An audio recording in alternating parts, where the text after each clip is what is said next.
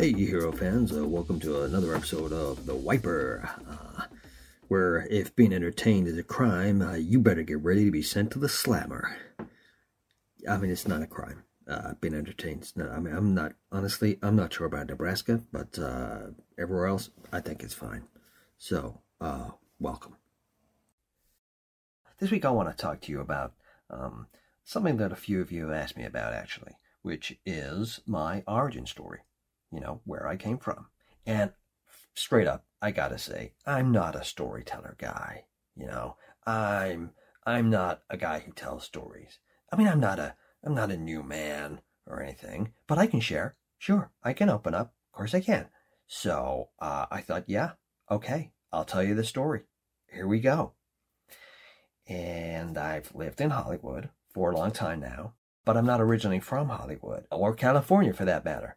And if there are any any linguists out there, um, firstly, welcome, good to have you along. Um, they may just figure it out where I'm from. I mean, um, they could do, but I can't. I can't tell you where I'm from because never forget rule number one. Oh, yeah, okay. Uh, Jeannie in the booth has pointed out that maybe uh, you aren't familiar with rule number one, or any of the super rules come to that. So uh, I mean, there's a whole book of them, really. Uh, but number one is never reveal your secret identity. And I, that sounds obvious. Of course it does, you know. But you'd be surprised how often people forget that, especially younger guys. You know, they're on a date and yeah, their Johnson does the talking, you know. So anyhow, don't break rule number one, guys. Uh, you are asking for trouble if you do that. Okay. So when I was younger, I had a lot of different jobs, like a lot of guys, straight out of college, you know. Oh, well, veterinary science, thank you for asking. And I did pretty well at that, sure. Yeah. I mean, actually, I did really well. I was, honestly, I was being modest.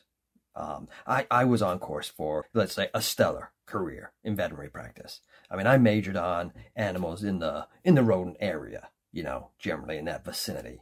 So, uh, but when I finished college, there was no work straight away. So I had to work a lot of different jobs. Like I say, most guys do.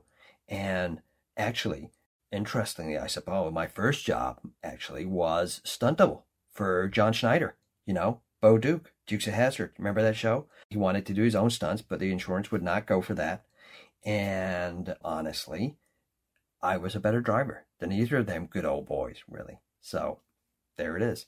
And I met some really great guys and gals on that set. I mean, that was down in Georgia. And, uh, but that's how I ended up in Hollywood. You know, met those guys, ended up in Hollywood. And I didn't immediately uh, continue my career in film. You know, you don't just roll into Tinseltown and land yourself a gig as a stunt double, it turns out. So I had to find other work. And I was a valet at the faculty club. Uh, before it was the Harrow Club in Beverly Hills Cop, by the way. That was before that. And I mean, it was still a nice club, sure. A lot of rich people, a lot of well to do. Anyhow, between these uh, many larger gigs, let's call them, I worked a lot of service sector jobs. I mean, that's what you say these days, uh, service sector. But back then, it was two bit. Let me tell you, two bit was what we called them. Yeah, and that involved a lot of restaurant work in the kitchen, mostly. You know, back of house. That's right. Uh, that's where the action was that's where that's where I could earn some money. So, and actually, that's where I met a lot of the guys who went on to become household names that you may know. Um, gee, come on. I mean, I don't want to. I don't want to drop names here, but okay, sure, I'll throw a couple in. Yeah, for the sake of the story, I will. Don Johnson, before Miami Vice, that that was a guy who was there. I mean, I think he just made that movie Soggy Bottom USA or whatever, so things were slow, I guess. I think we can agree it wasn't his best work, really. Um, and Don, if if you're if you're listening, I uh, love you, man. So you know, we all have those periods. And Liam Neeson, that was another guy. Uh, oh yeah, gotta tell you, Liam was a a great server, very attentive. I mean, not overly, just right. You know, the amount of the amount of money that guy made on tips, my God. I mean, he. I mean, that's what really bought him the, the acting classes, I guess. You know, and that's what makes him such a versatile actor. Well trained, you know? So, anyhow, a lot of kitchens, a lot of actors. This one kitchen, it wasn't attached. It had a restaurant, sure, but it wasn't only attached to that restaurant. It was attached to maybe 15 or 20 restaurants. So we did the cooking and we had a fleet of scooters or whatever to take meals out to the restaurants. And uh, all these delivery services today, they think they invented that stuff, delivering hot food. No, that was us back in the 80s. That's where it came from, guys, honestly. So we did it all there. You know, we did we did Chinese, we did Korean, Italian, French, Mojave. There was a there was a nice little Mojave place over on Waring or maybe Willoughby. But it was very authentic, you know. You could get a a great meal there, really. Well, not there, obviously. We made it, took it there, but you could eat it there. So that was very nice. And so it was a big operation. I mean, you do not service upwards of 15 restaurants in the Hollywood uh, area from a small operation. This was a big operation. And we had some big equipment too. Of course we did. A lot of process. And that included an industrial microwave. I mean, this thing was huge. It was like a crate big enough to transport a rhino, you know, or uh, a college cheerleading squad. You know, it was it was big. I mean, you just walked the food right in there, and that's where the problem was. Honestly, I think it was a flaw in the design. One one day, I was loading the microwave with, I think I remember correctly, it was linguine al forno, I believe, and I dropped one. It happens. What can I say? And of course, I put the tray down and I bent down to pick the plate up. And as I did, I was shielded from the door. You know, you I couldn't be seen. You couldn't see me. So next thing, I hear the door click, and I think, well, what is this? Is this a prank? So of course, I go straight to the door, and it's solid. I mean, it's not like your regular domestic microwave. It's got no window. I mean, it's industrial. Huh? you don't want to see what's happening with 400 linguine al forno. Actually, I, I think it was spaghetti, but and you don't want to see that. You just wanted to just want to it to happen, right? So anyhow, bang on the door. But you know, this was the 80s, so microwaves were still getting going really, and it was noisy. It was industrial, this thing, you know, so it was loud. And I thought to myself at that moment, I thought, this is not uh, the place I want to be, really. I guess I was probably on like a, a broil setting or something for maybe 30, 40 seconds, uh, which felt like a lifetime, honestly. So I'm in there and I can feel some shit going on. You know, first of all, I feel my bladder boil, and that's not pleasant, let me tell you guys. Then uh, some stuff in my colon, I'm pretty sure, that area.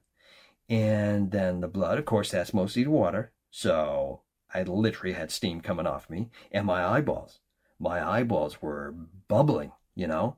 I guess it was pretty bad. But it's not the worst thing that's happened to me. Not really. Uh, you know, after a while, it was sort of a, an out of body experience, if I'm honest. So there are other things that have been worse, uh, truly. But uh, that's a tale for another time. That's not not for now. It, it would be dishonest to say that it wasn't bad. It was bad. I mean, I'm sure you can imagine what it's like being stuck in a 1980s industrial microwave on high heat for 40 seconds. It was, uh, okay, it was searing, searing pain. And uh, I'm on the floor at this point, of course, and the program stops. I hear the beep, you know, my ears still fully functional. Even now, that sound uh, brings a, a, little tear to my eye. Uh, it means a lot, honestly, it does. I mean, I don't own a microwave, of course, but uh, I love that sound. Anyhow, the door opens. I hear it. Someone comes in, sees me, I guess. I hear a lot of panic in their voice. And I guess the first thing they, they see is, is kind of me naked. Uh, I don't know what happened to my clothes. We never found that out, honestly. But they must have seen my bubbling eyes. So what do they do? They grab, and I mean, it's a good idea. Uh, a cool damn towel. And they put it over my bubbling eyes. And I gotta tell you, oh, the relief. It was I mean, the rest of my body was in absolute unbearable agony, of course, but my eyes, suddenly, very cool, very nice, very nice indeed. By the way, if you are ever in uh, excruciating pain and you want a quick route to relief, go to the kitchen or maybe maybe get somebody else to go to the kitchen for you. I mean, the kitchen is not the place for you if you're suffering from uh, major eye related trauma, really. It's not a safe environment in that situation, okay? So get, get a buddy, get him to go and get a cool damn towel, and put it on your face. It's out of this world. It really is. And I still do that sometimes uh, if I'm feeling a little stressed or whatever. Anyway, so I'm lying there with this towel, and the person who put it there has run off to call 911, I guess. Uh, but nobody realizes my skin is like glue. I mean, I've just been microwaved for God's sake. What do you expect? So the towel sticks to my face. Anyhow, the pain in my eyes subsides. Cool towel. I tell you, it's great. And I open my eyes, and my laser power immediately uh, blasts holes like uh, like eye holes straight through the towel. And I mean, it didn't stop there. Straight through the trailing greenie or spaghetti, whatever, and straight through the top of the microwave, straight through the floor above, and out the top of the building. As soon as I realized I had high powered laser beams shooting from my eyes, I closed them right up. Of course I did. I mean, I didn't want to hurt anybody, you know. So, yeah, uh, I mean, sh- sure. Yeah, I can control it now. I mean, I can do just a little beam if that's what you want. You know what I mean? Actually, you know what? Uh, in my time, before I was full time on the superhero gig, those were some really useful laser eyes. I I had a lot of I had a lot of side hustles going on. You know, uh, etching, I would do pyrography, and uh, gravestone engraving. And for many years, I never went near a microwave, but that was okay because I could just heat the meals up straight on the couch. I didn't need to go to the kitchen for that. Just use my laser eyes, you know. So, and for a while there, I worked in a Hollywood clinic. Yeah, removing scar tissue, the rich and famous. And uh, I got real precise with it. I could just take that stuff right off.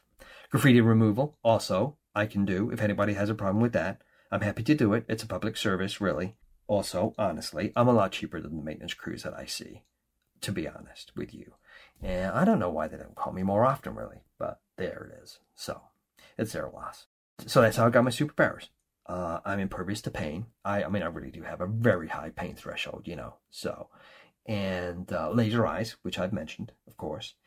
Uh, and uh, of course, that's how I got the name. How I came up with the name. I was wearing nothing but a but a, a towel over my face, stuck stuck to my skin, with two holes burnt through where my eyes were. So I called myself the wiper, like I was wiping up, like I was wiping up the dishes. But actually, no, I I was wiping up crime. That's what I'm doing. I'm wiping up the bad guys. That's why they call me the wiper. But now, now, hero fans, you know why I'm really called that. So I've let you into a little, little uh, secret there uh, for you. Anyhow, no, uh, no, I don't have the same talent now. I had operations to carry that up, Jeannie, honestly, and I heal real quick. You know, I had like 10% of my skin intact. I was only off my feet for a couple of weeks, though, actually. Medical miracle, obviously. It's another superpower, I guess, but I don't list that one generally. And that's basically the origin story, guys. How I got into the superhero line is a story for another time, though. Haven't got time for that now. Oh, and I can also speak to raccoons, of course. Uh, of course I can. Uh, they are my eyes and ears, uh, if there are any around. I mean, there aren't a huge amount right here, uh, but whenever I see them, I do stop and have a conversation. And mostly, it's about it's about garbage cans and municipal waste collection system. They they have a one track mind really, but they are very friendly. Yes, and I think it's the uh, veterinary training really. You know, raccoons. Um, they are in that general rodent area, right? So I'm pretty sure that's where that comes from. Um, not a lot of people know this, but raccoons have a, a very complex social structure. And uh, yeah, not a lot of people know that, but it's true, they do. And you remember the TV show, the cartoon show, The Raccoons. Yeah, Jeannie remembers it. Okay. I was actually a consultant on that show because they wanted to make sure it was accurate. And I know raccoons. Of course I do. I can talk to them. So originally it was going to be live action, by the way. Uh, if I remember correctly, Barbra Streisand was going to play Sophia Tutu, who actually was an aardvark, uh, not a raccoon. And I think it was Lee Majors. Yeah who was going to play Schaeffer, a sheepdog, also not a raccoon, actually. Um, but anyhow, it turns out the cost of making people up to look like raccoons and aardvarks and sheepdogs uh, was just too high. So in the end, they went to a cartoon, and I think that was the right choice, actually. I'm telling you, I know raccoons are exactly like that cartoon. It's uncanny, really, uh, how accurate that is, honestly. Uh, it's great. It's great. Anyhow, guys, that's the origin story. Uh, that's how I got my powers. That's how I became the wiper, wiping out the perps. I hope that was interesting for you guys. I hope it answered any questions you might have had. And this episode, I've gotta tell you, was brought to you by uh, Millie's Drains, Repairs, and Spares. And if you have any problems with your waste system at all, give Millie a call. Any blockages you have, she will sort them out. And I've used Millie on several occasions. I mean, every now and again, I shed my skin. You know, I don't list that as a power, to be honest. It's not often, luckily. Uh, but it really causes havoc with the pipes, you know. And I mean, sure, yeah. I mean, I could laser them out, probably. Of course I could. But no, I call Millie, and she comes and rods me out my pipes and really fixes them up. So do give her a call. I'll go to the store. Why not? Yeah, take your trip. 7008 Sunset, right next to the In and Out Burger. Uh, look, guys, um, just before I go, as, as I've been thinking about this, and there's something I want to get off my chest, and I've never said this before, so you know, yeah, it's an exclusive. It's a wiper exclusive. Oh, Jeannie is set up in the booth. Uh, she's listening in now, uh, after the accident, after I got my powers. I actually went back to the same kitchen. I mean, they were great. They held the position very kindly. I think it was a quid pro quo. I didn't sue them for shutting me in an industrial microwave and turning my skin to glue. And they'd hold my position loading pizza and pasta dishes into the ovens, which I think was fair. Of course, I never mentioned that it was me who blew a hole clean through to the sky, and they never mentioned it either. So, you know, I guess they must have been happy with that. Anyway, you know, I told you Liam Neeson worked there. Yeah, he did. And we were good buddies after the event, particularly. And um, I mean, I never raised it with him, but I, I got a suspicion that he was the one who shut the door and started the microwave. He might didn't do it on purpose, sure, but anyway, there it is. So there's one thing though that he did do that I'm not happy about. When I got back, um, we were we were chatting like we did very often, Liam and I, and he asked me if there were any lasting effects from the accident. And I didn't want to tell him about the powers and stuff. So, I mean, I didn't know about rule number one then, but it seemed obvious. I was not comfortable with it at that point.